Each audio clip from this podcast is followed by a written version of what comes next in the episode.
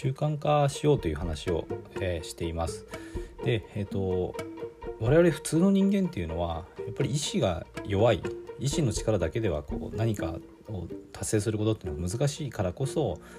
習慣化の力っていうのを、まあ、意識して使う必要があると思ってます。で、えっと、私自身がですねこの音声配信をする中でどんな風に、えっと、意識してきたのかっていうことをお話したいと思います。で、えっと、この音声配信自体はですねもうすでに3ヶ月で毎日配信しています。で、まあ、最初のうちは本当に毎日やってたんですね毎日っていうか毎日録音してそれを配信するっていうのをやってました。で途中からはですね予約配信っていうのも活用して、まあ、あのまとめて収録したりとかもしながら、えーと、ただ配信自体はですね毎日切らさずに配信できてます。で、えーと、そういう、まあ、継続の結果もあって、まあ、この、えー、録音してる日の時点ではヒマラヤの今総合ランキング100位以内に入ってますね。えー、このエピソードが公開される日にまだ総合ランキングに残ってるといいですけどもまだこの喋ってる日にはちゃんと総合ランキング入ってるので、はい。えー、2万チャンネル以上あると言われてる中で100以内に入ってるんでこれは結構すごいことだと思います。自分でも思ってます。で私自身もその意志の弱さですね。ああなんで自分できないんだろう？みたいなこう嘆いてた時もあったんですよね。でこのまあ音声配信はですねやると決めてそこからあのやっぱり習慣化するってことを意識して取り組んできた。ってところがあります。でそうですねまああの最初のうちは結構そのゲーム感覚みたいなのがあったんでそれも良かったのかなと思ってます。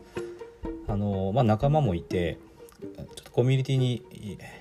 入れさせてもらってそのコミュニティの仲間と一緒に配信をしてで毎日ランキングを見てたんですよねで私自身がそのランキングをあのみんなのランキング調べてあげたりしてたんでランキング見るってこともなんかすごく習慣化されていてでランキングってあ結構そのゲーム感覚がなところがあるので自分のランキングが上がるとちょっと嬉しいんですよねでまあ周りの人のランキングとかも上がると結構嬉しかったりしてまあ、みんなでこう頑張ってる感じがあってすごく楽しくやれてました。まあ、そんなゲーム感覚をあの最初の頃って取り入れるとすごくいいんじゃないかなって思いますね。でえっ、ー、と習慣化するのに大体こう人人間の行動って3週間ぐらい続けると習慣化できるっていうふうに言われていてで最初の3週間ぐらいはですねもうすごく楽しくこうゲーム感覚でやることができたのでそこをまあすぐ乗り越えてしまったんですよね。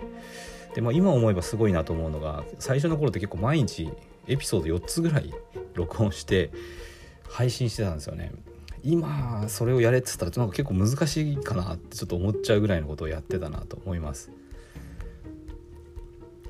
まあ、今はあのもう3ヶ月も経ったので、まあ、毎日1エピソードですねこれが配信するような形でスタそういうスタイルが定着してきてます。で、まあ、最初の3週間とかやっぱその習慣化するまでっていうのはやっぱ工夫が必要だとは思いますね。